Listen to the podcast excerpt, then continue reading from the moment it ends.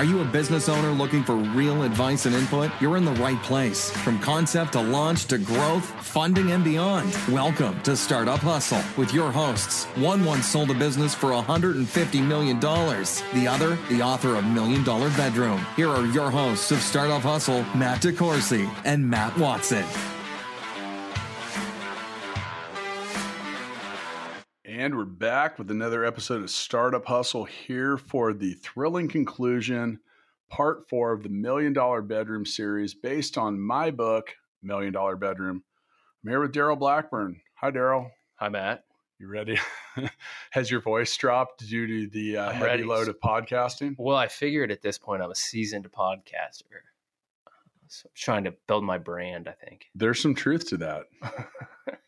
You know, the important thing to remember is I'm really good at not turning on the video feed. So, um, for those of you just joining us here on video, huh, you didn't miss much so far. So, you know, Daryl, you've been here, and these, uh, you know, these last three episodes have been about my book, Million Dollar Bedroom. Uh, your relevance to that is, well, you were working with us, yep.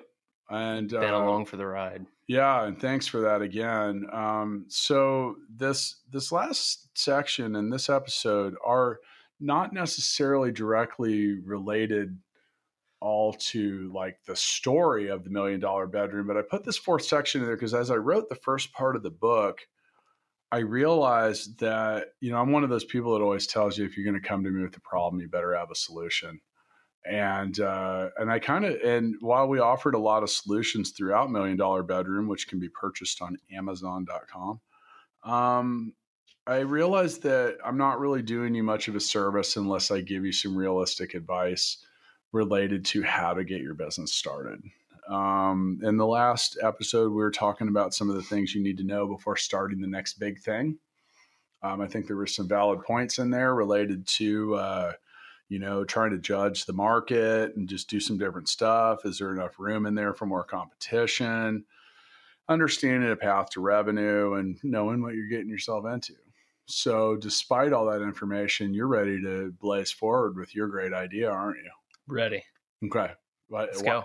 why are you ready to move forward with your brilliant idea? Are you just positive it's going to work? It's going to make me a million dollars. Okay. That's not as much as it used to be. A bit, uh, $1 million. Yes, exactly. Like 1.0 or like, does it just stop there? or- Yes. Okay.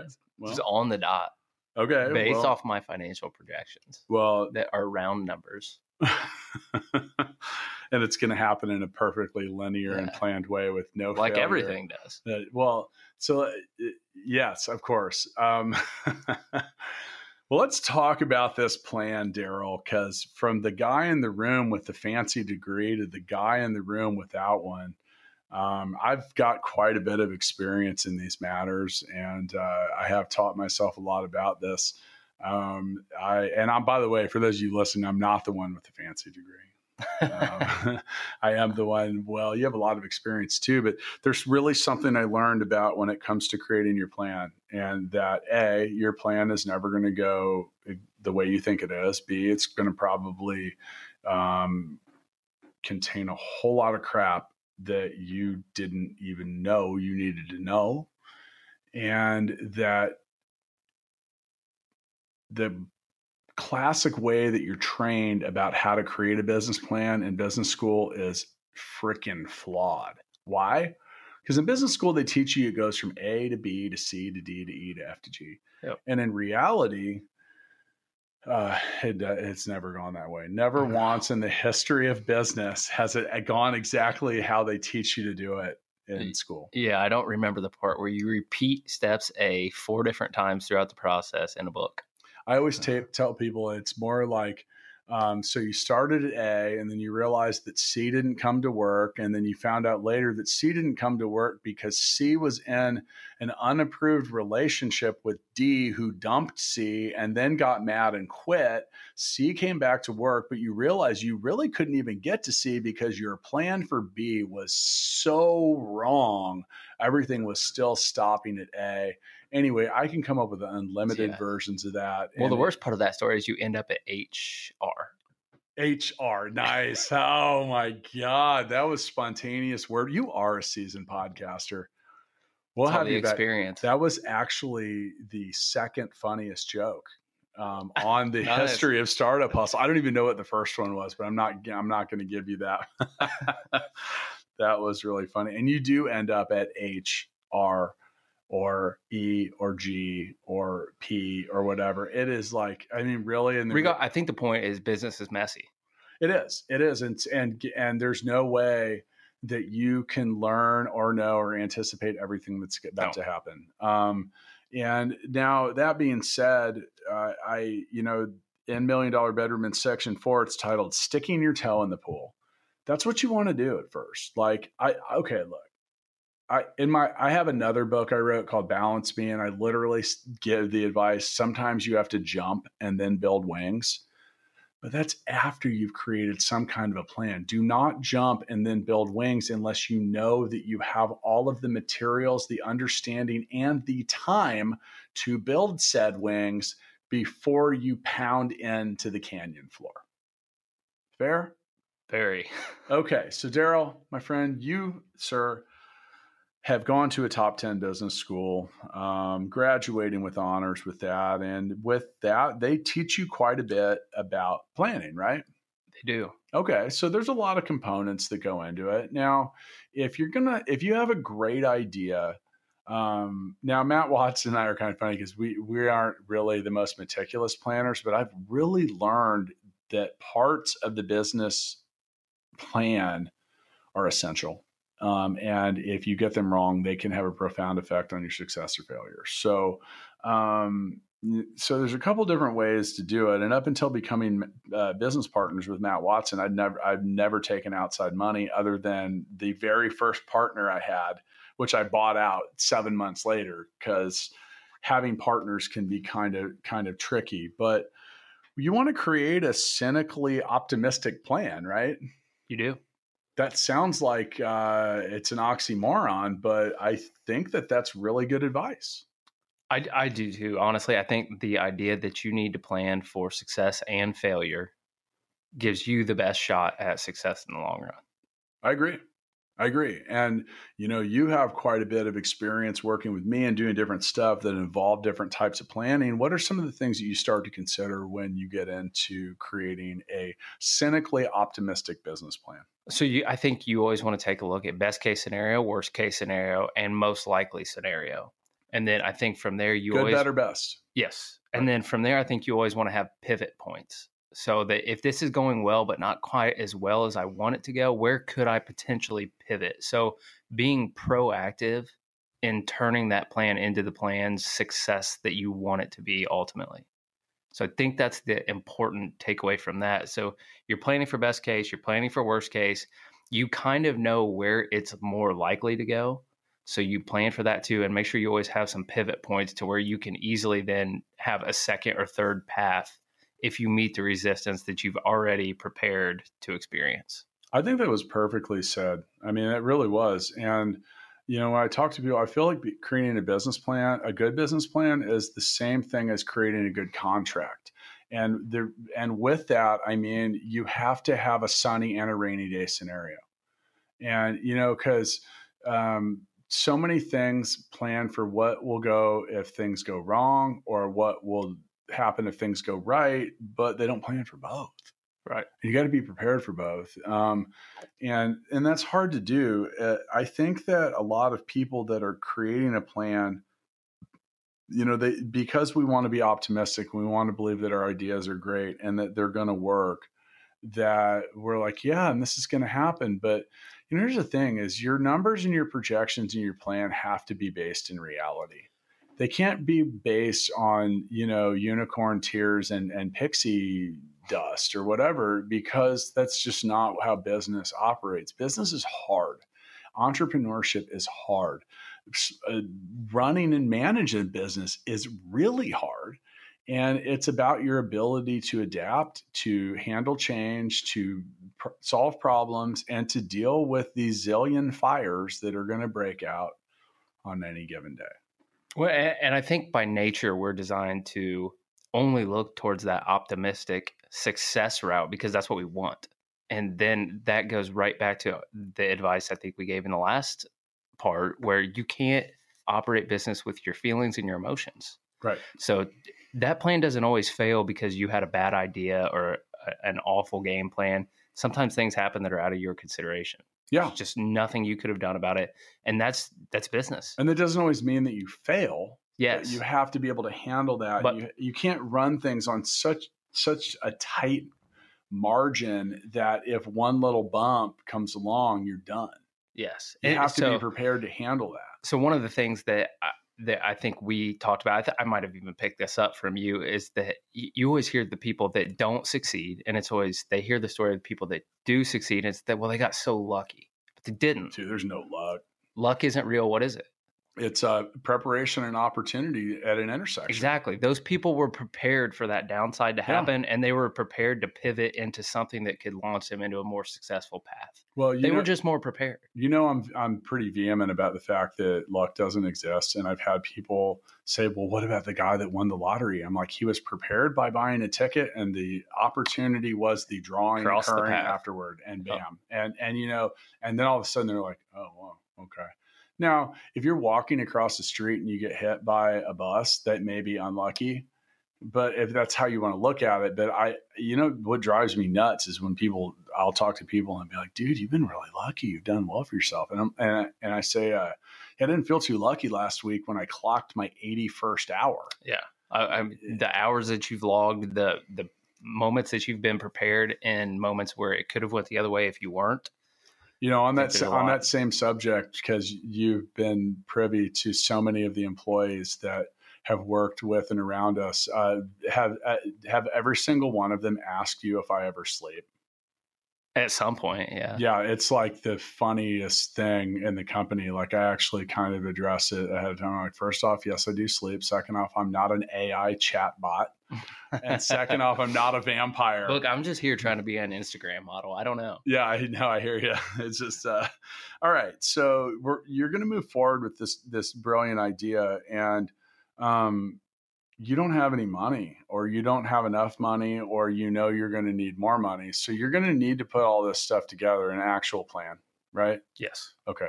And I, you know, I'll tell you what this this whole section of Million Dollar Bedroom, along with this episode, in many ways is a is a public service announcement. If you need to raise money, seek investment, or do anything related to gain, gaining capital for your idea, your business, or whatever the frick it is that you're doing, please listen carefully because I'm going to save you a lot of heartbreak, and we're going to help you find a much higher rate of success by teaching you how to do a few things that well either to teach you how to not do things or understand that certain things don't exist and so on. So we're going to actually kind of breeze through that. There's about a million components that exist in a in a proper business plan. Um, you know, the first one and the one that I think is the most important, and quite honestly, the one that most investors only care about seeing first is the executive summary. You know, and, and the executive summary is is the summary, the boiled down version of what it exactly is that you do. What you know, who's the market? Who's the what's the service? What's the product? How are you going to sell it?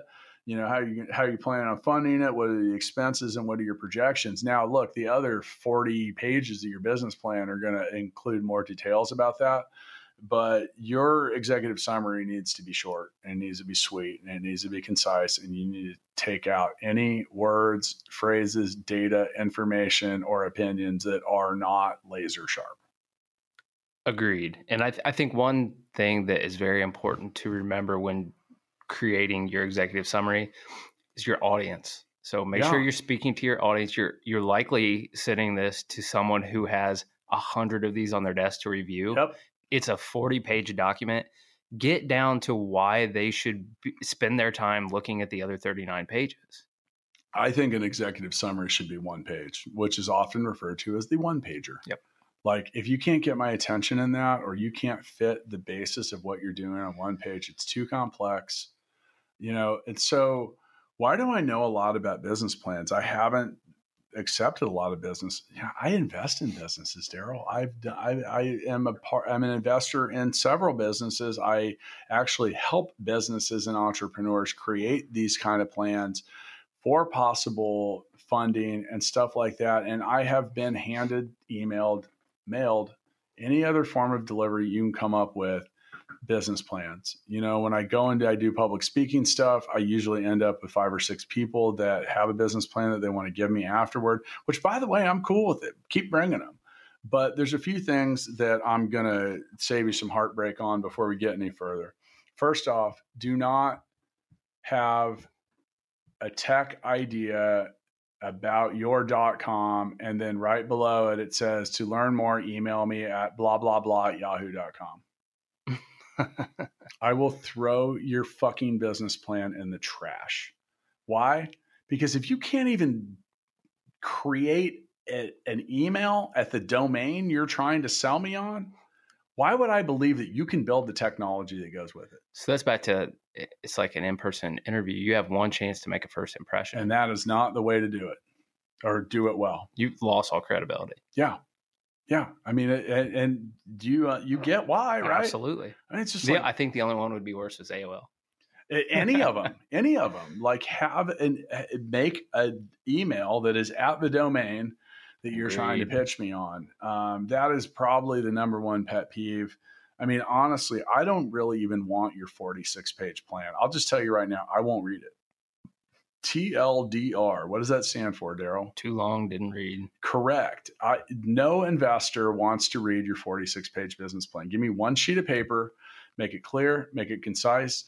You know, put some pictures on it, even. Like, give me a diagram, show me a chart. Like, Do I you want some crayons to fill in the lines? Yeah, may- no, I want I want it all filled in when you give it to me. Um, and you know the thing, and the reason for that. Okay, so this is um, I do know a lot of VCs, I do know a lot of investors, I know a lot of people that deal with this kind of stuff. And one of them said something to me a few months back regarding uh, people approaching him for a pitch. He said, "If these people get ten percent of my attention, they have done well." It's because we're people are busy. We're doing Right. stuff. We don't, you know, like you have like a minute or thirty seconds Well, or the, the reality of the situation is you get how many?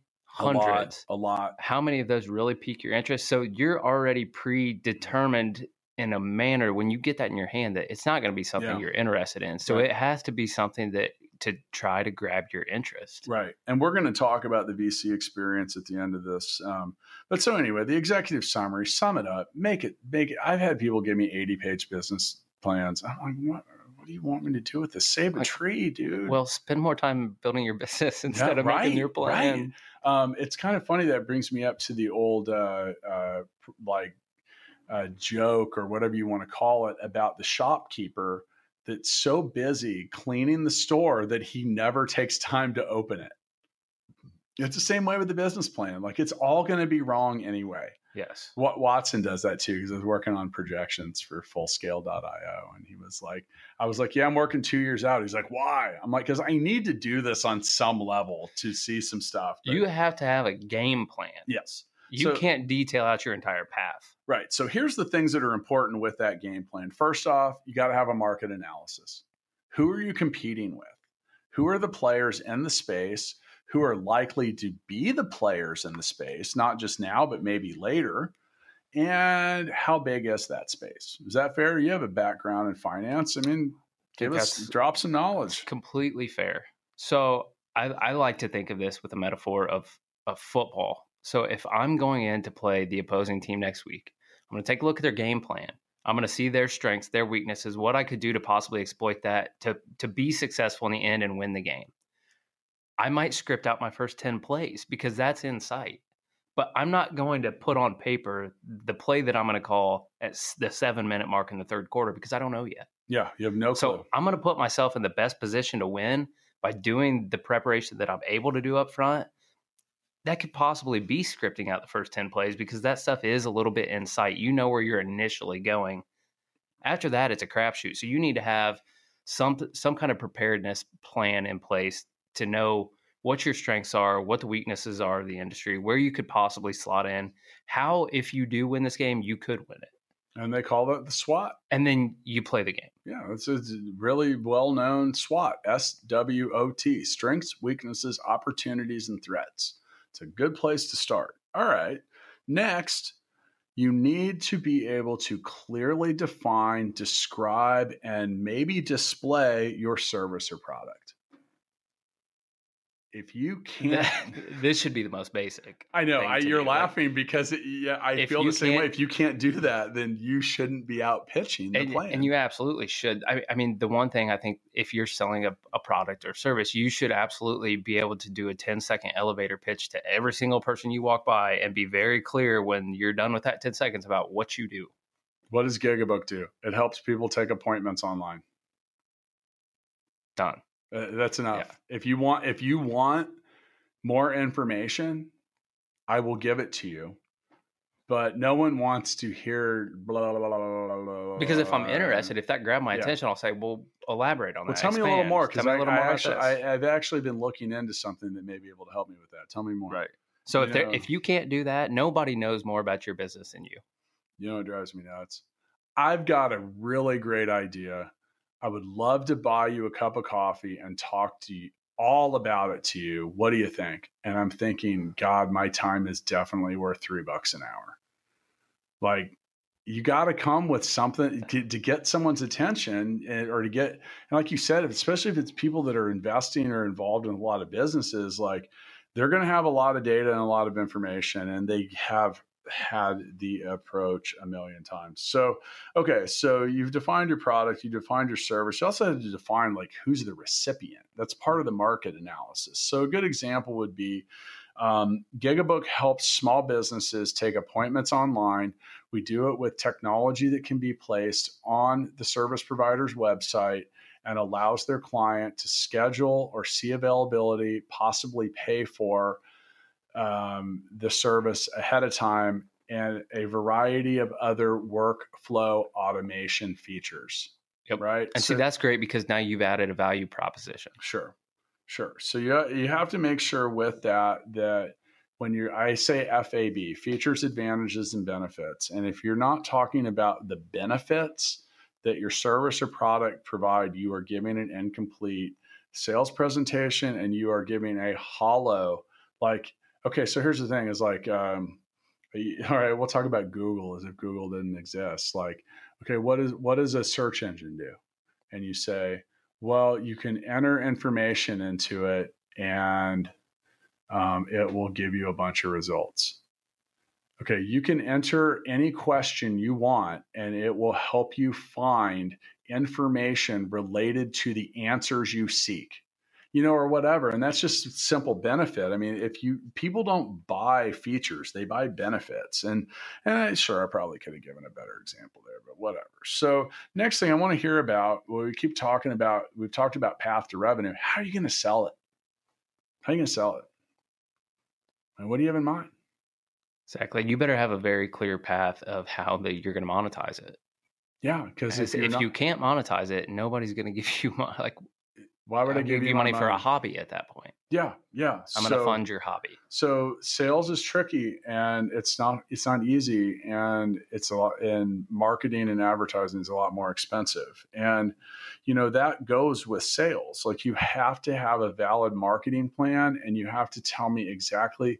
Like, okay, if you just if you just tell me that the way that you're going to market your product is through buying ads on Google I don't want to hear about it. If that's your whole plan, like anybody can do that. And they already are, they likely. Are, right. They already are. And and you know, there there has to be come up with a well-rounded thing. I usually want to hear three to five ways that you're going to market something. Because guess what? One of them might not work. And if you don't know the answer to whether it's going to work, if you don't know what your your cost per click is going to be, if you don't know what your cost per, you know, acquisition or acquired you know customer if you don't know that information how much does it cost for you to get a paying account to sell a product to do any of that? If you can't tell me that or you don't have a very well informed idea then i'm not giving you my money. Because you don't know what to do with it. Seems fair. Unless you're flat out telling me i well okay, some seed stage businesses will legitimately have business plans, and you can do that. You can say, we need a hundred, we've built a product, we have an idea, and we need a hundred thousand dollars to try to answer the following questions. Now that's back to speaking to the audience and what you're truly trying to accomplish. You have, I think that's very important. That you can have a decent shot there. there. You could have a Right. shot there because you're being upfront. You're saying this is what it needs to do. So instead of looking like you are underprepared or don't know. don't, yeah, you just don't know or you don't have the capability to produce that, you're letting them know up front. I just, I need the money to figure it out. Yeah. So Yeah, it's a different, it's a different end game. And you're going to have to temper your expectations from investors at that point because you're pretty freaking risky at that point. You don't you know, the more un, the more unanswered questions you have, the uh, the more equity you're going Well, have. I would say the more unanswered questions you have, the more time you should spend relationship building instead of building your business plan. Because you Right. got a better chance of getting in the door and get that money if you've built a strong relationship. without a doubt. So now that you've got that, one of the expenses you need to list is sales and marketing, but you better have a good idea of what your other expenses are. Yep. Right? You can have rent, you have insurance, and, uh, and it's unbelievable how many business plans I've looked at that have left out the most obvious stuff that make you look like a total newbie. So how are people buying this? They're buying it online. Why is there not a line item in here for merchant transaction fees? What's that? The two to three percent that Visa, Mastercard, PayPal, Amazon Pay, Apple Pay, really anything pay charges you to do an online transaction just to collect and give you back your own money. Oh, I mean that's a huge like that's a huge oversight. It's like two three percent of your sales, like right there. Like, and then also things that aren't scalable. Like if Well- you're, you know, if you Well, don't- not only that is that's an oversight in the dollar amount that you're projecting, it's that you clearly don't have any experience at this Right. point. Right, not good. Yeah. Not good. Not not not gonna- Again, you've not gonna lost help- credibility. not going to help getting funded. Um, so, still in the mantra of that um, is how much money do you need? How much is your runway? You know, you need to understand the lingo too. Like, what does the term burn rate mean? Do you know? I do. Tell how me. fast you're going to burn through that money. Oh, that makes a lot of sense. but you got to, and, and you know, that's another thing too. Is if your burn rate is so tight and so concise that you know you say here like Like no room for error. Because keep in mind, this is a game plan, not a step for step strategy. Right. You're going to experience things that you don't foresee. Right. And that and so all of this comes into the final part of your plan that's key and I want to see a projection. I want to see how all the stuff you just described adds up and I want to I want to see that you understand the math behind it, that you can add it up, that you can put it all together and projections are things like okay, at this percentage of sales I'm going to have to add another person here. I'm going to have to add another server.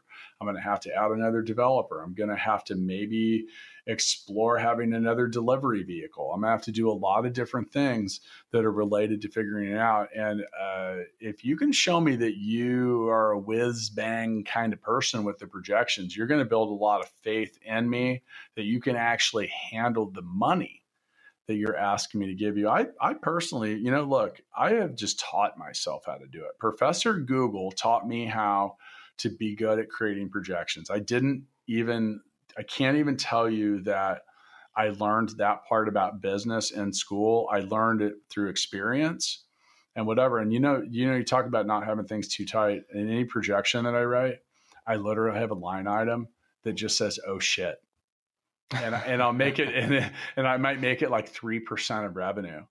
And you know, it's it's funny too because when I've advised people and I'll put that in there, like, "We don't need that." It drives the, it changes the projections. I'm like, no, you do need it. So uh, we do it, but I do it as a contingency budget and it's always 5%. Yeah, that's what I'm saying. It's oh shit. And what is oh shit? What is oh shit? It means oh shit. We didn't think about the fact that this occurred. Oh shit, the truck broke down. Oh shit, some the something something something. Somebody quit and took equipment. Now you got to replace equipment. There's a million different scenarios that you will ultimately run across all of them. Yeah, oh shit's pretty serious. So put that line in there and be happy when you don't say oh shit. And you get to put the money or back. or if you don't have some realistic pad a little bit be conservative and definitely call out assumptions i think that's one of the business the, the biggest things i see in financial projections that kills me is that and and this is good for a lot of people that haven't done a lot of these. You are going to have to make assumptions around this. There's there's no way to predict the future. So just make sure you call them out and be conservative with it. Yeah, someone that's going to invest in your company doesn't uh, expect your projections to be right. Actually, they're all bullshit. There's one Right. thing. There's one thing that I'm certain about about your plan is that your projections will be wrong. Yes. I, there's That's the one one hundred percent chance. Yeah. And, you know, and and and if you are one hundred percent on, then you are the freaking oracle. And I want you to help me play some sports bets on the NFL games next week. So, okay, so also in your plan and your ability to determine what needs to occur with and around the people you're working with is making some important decisions that on some levels can't be decide, uh, undecided, um, like equity. Who gets what, who gets that. You can't undo certain things, and you know, you know, and that same thing rolls right into, you know, determining the roles, defining them. Hey, what are you going to do? I'm not going to get too far into this because if you want to listen to episode 61, which is the one immediately preceding this million dollar bedroom series, then do it. It's about having bad business partners and uh, you know there's a whole lot about it so okay so daryl i created this plan and i'm ready to roll i feel like i've got i've, I've done well i've i've given consideration to the market i've def- clearly defined my service and who who may buy it i created a plan to sell stuff and get it in front of people i feel like i've adequately uh, created expenses. I've determined how much funding I needed, and I wrapped it all up into a projection. So um, I'm going to go get some money now. Where, where do I do that? I think I think the first thing that I would do in that in that process is run it by somebody who has no idea what you're doing. Oh wait, I shouldn't immediately pursue everyone in the world of finance and, and, and investment. No, the, I, I- it's Oh. not quite the same as handing off your mixtape. Oh yeah, well that's what I'm trying to get funded. I've been trying to get my mixtape funded for a while. Do you know Diddy? I do. Really? Can you give him my mixtape? Yeah, I'll pass it along. Um, so that would be awesome. So I think the key is to, to get some feedback. If you can get somebody that's not familiar with what you're doing, whose opinion you trust, that can read through that plan and then accurately spit back to you what you're doing and what you're trying to accomplish, then I think you're ready to move on to passing this along to someone and trying to Okay. get some funding. Okay. Well, that makes a lot of sense. So let's say that all that occurred. Here are some of the options that you've got. Well, first off, if you don't have a business at all and you are in what we lovingly refer to as the seed stage, meaning you're hoping to drop it in the ground, cover it with dirt, sprinkle some water on it, and see if it sprouts, there are some places that most people go. First off, let me clarify something for all of you. Banks do not give loans to new businesses and startups. It, it just don't don't even bother. Don't even bother. They're not they're not giving you a loan. It doesn't matter what you have, how you've prepared. Banks do not give loans. Well, they might, but you're going to have to secure it with so much collateral. It wouldn't even be worth it. You might as well figure something else out or sell something, you know, like, but you're not going to walk into the bank and get a loan for your new business. It just doesn't happen. Like, even the SBA and stuff like that, like, they want to see some kind of history. They want to see something. So now the next thing, the next place that leads to funding is usually what is lovingly called the angel investor. Who's an angel? Well, there's a couple different definitions. The angel usually is a friend, a family, someone, you. How can you be your own angel investor? I did it, man. I started a business with an $8,000 limit on a credit card and created 30 million bucks in revenue. I was my own angel.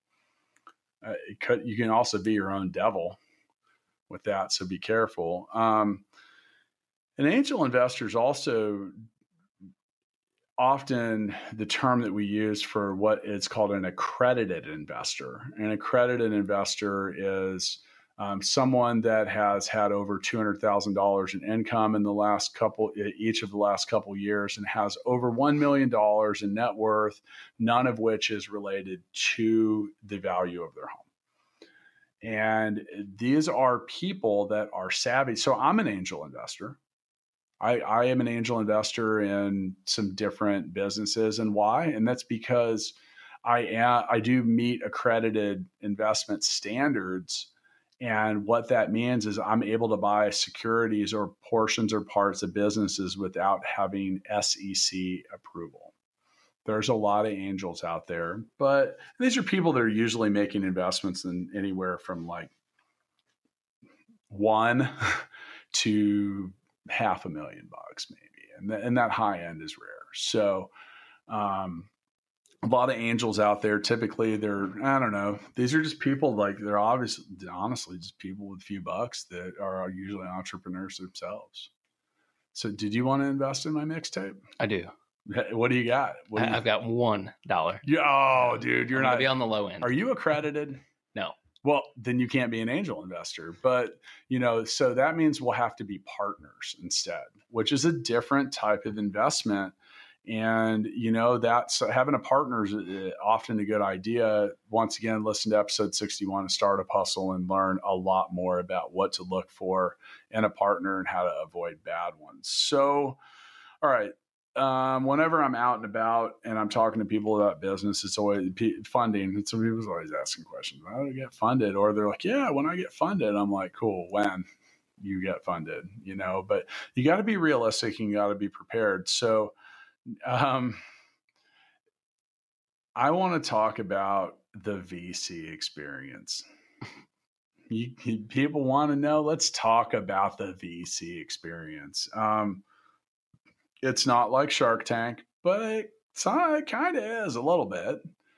Um, first off, like Daryl said earlier, you, a, v, a VC or a venture capitalist, these are actual firms. These are funds. This is um, pools of money that are run by people that are usually savvy investors, have experience in investing in businesses, and they want to do stuff. Right, Daryl? Yes.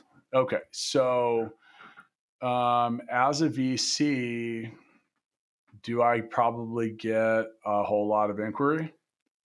Just a little bit. I mean, the talk. I mean, that's what you're doing all day, every day. A lot, a yeah. lot. So, like you said earlier, you have to understand your audience, and you're going to have people that. All right, so look, these people get literally like hundreds, or some places probably even more. Yeah, I would assume like some weekly, monthly, like tons of it. And so here's the thing: is they are i like to equate the vc thought process to hitting in baseball. And except for a, a, good vc and the successful ones and the ones that will actually last are that are the most disciplined hitter of all time. They are looking at every single pitch until it is exactly in that sweet spot that they want to take a stroke at. Now in reality, is that how it works? No, not always, because these are risk averse people that are into the uh, business of taking risk. Like reality, in reality, a VC understands that uh, a huge portion of their uh, of their investments are probably going to fail. Or well, it's still back to the baseball. You can be a Hall of Fame hitter failing seventy percent of the time. Right. It's and, the same nature with right. VC, and it's the same thing. Just like Daryl said, it, so you know, with the VC experience, um, you're going to get put through the grinder. Um, and if you're trying to seek funding and you think a VC is going to going to hear your pitch and give you money like a week later, wrong. Um, and there's no real statistics on this, but the likelihood is is you're probably going to wait several months just for an answer, and a few more months just receive a check. And there eh, these folks have intentionally learned to drag their feet. They will put you through a process called due diligence where they're now going to tear apart every part of your business and every part of you to make sure that you're credible and you are capable of handling the bigger check that they're going to give you than most angels will does that sound about right yes okay so you have a much better chance of getting a VC to hear what you have to say, sending them one one piece of paper rather than 50. You get their attention, you come in for a meeting, they're going to ask you a bunch of questions. They and by the way, expect some brutal reality. These are busy people and at, at the they have learned that at the moment they know that they're not buying, that they will end the meeting. You might be 3 minutes into it and they're like, "You know what? This isn't what we do. Thanks for coming in." And it, it, and I haven't been on that end of it, but I've talked to a lot of people that have, and it's heartbreaking. And they're also going to tell you things that, you know, that, oh, oh, this sucks. This is blah, blah, blah, blah, blah. Sometimes they're telling you that even though they don't mean it.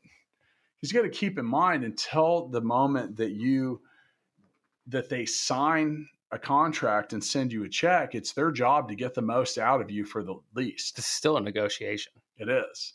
So just because they're saying no or they have negatives, like in the world of sales, a, a buyer without any objections is probably not a, really going to be a buyer.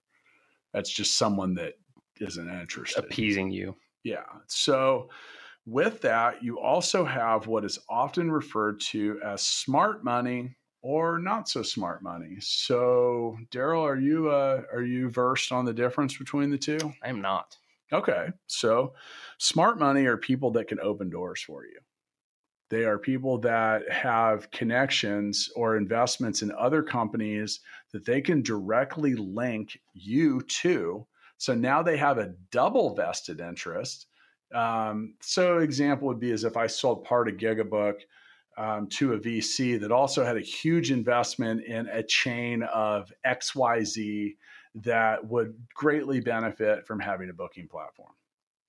Right. So, smart money, those are the smart money can help you with connections. It can directly help you with advice based on the experience, or they can help you with something that is directly related to business intelligence. Right. Sure. So, what would not so smart money be? That's an easy answer. And if you get it wrong, you're not so smart. So, it's without the connections. Yes. Hey. but no, that I mean, and it doesn't mean that there's anything right or wrong about it. But in the in the, you're always better with smart money um, yeah. if you can get it. And you know, if you feel that, and you should establish that up front if you do actually get to the point of taking it you know like what what can you help can you help me with anything other yep. than writing what else comes along with the money? Right. you're going to get guidance connections right. doors opened. Right and and what's your you know like what's your level of involvement? Like am i never going to hear from you again and i'll let you know if this ends up being good or something different? So you know, really, if you're trying to approach VCs or other investors, look, it can also be a somewhat of a volume game. Like, you know, don't fire off all your cannons at once. Maybe see if you can get a couple meetings and be, and you know, be persistent about it. Be, persistent about it. Don't just send an email and because you didn't get a reply right away, give up. Like, keep after it and keep following up. So, you know, here we are, and we're at the end of this four part series that was based on my book Million Dollar Bedroom, The Scrappy Lessons of Success, Setbacks, and Other Surprises Not Taught in Business School. Um, Daryl, thanks for doing this with me. Hey, it's been a pleasure. It's actually been really fun, eh, but I'm ready to return to my role as a listener. Oh, come on. come on. Is it too much? Is it all the work? It's so much work. It is? No. It's really not. It's, We've just been sitting here talking into microphones for a few hours. Yeah, it's what we would have done without microphones. Maybe, maybe we've gone over so many things with the story. I mean, yeah. and you know, for those of you that that made it through all these, you know, thanks. Um, I really had wanted to kind of tell the story. I got to tell you, we left out so much stuff. Oh yeah. I mean, oh, It'd be man, here there's so days. there's so much more in the book. You know, we've always joked that we always felt that the movie's always better than the book. It is. I don't know in this case if it if it if the podcast is better than the book. Um, well, the book is the end all be all in this case, right? Yeah. Well, the book was what the podcast was based off of. Is this how I get my EGOT? It's. Can you win a Tony for a podcast? I don't know. Can you win any awards for a book? I want an Emmy, Grammy, Oscar, and Tony. I don't think I progress. I don't think I got any closer. No, I don't think so. Well, you know, for those of you listening, thank you. Um, I hope you enjoyed it. there is a lot more information, a lot more million dollar lessons, um, a lot more in the book than we were able to cover here. Uh, book's fourteen dollars and ninety nine cents uh, if you buy it on Amazon. I got another book called Balance Me: A Realist Guide to a Successful Life. Um, that one is almost open source. It's uh, I do the electronic version for 99 cents, and that's because Amazon won't let you give it away for free. So, you know, it is what it is. But you know, Daryl, thanks again for uh, well, thank you for being such an integral part in the Million Dollar Bedroom thanks for having me. It's been one heck of a ride. Yeah, I appreciate it. And, you know, I, I once again don't think it would have been as great of a story without your help. Um, part of me actually feels like I, I'm going to have to write another chapter because so much of every, you know, this is a story that is still being written in many ways. It just stopped at where I quit writing it. There's so yeah. much more exciting stuff that's happened. We're going to keep you filled in about all that here on Startup Hustle if you want to check out my current business, Full Scale, also owned by Master Matt Watson, you can go to fullscale.io. Daryl, thank you. Everyone else, see you around on the next episode of Startup Hustle. Thanks so much for listening to this episode of Startup Hustle with Matt DeCoursey and Matt Watson. For more great content and to stay up to date, visit startuphustle.xyz. And if you enjoyed today's episode, please rate and subscribe, and we'll catch you next time on Startup Hustle.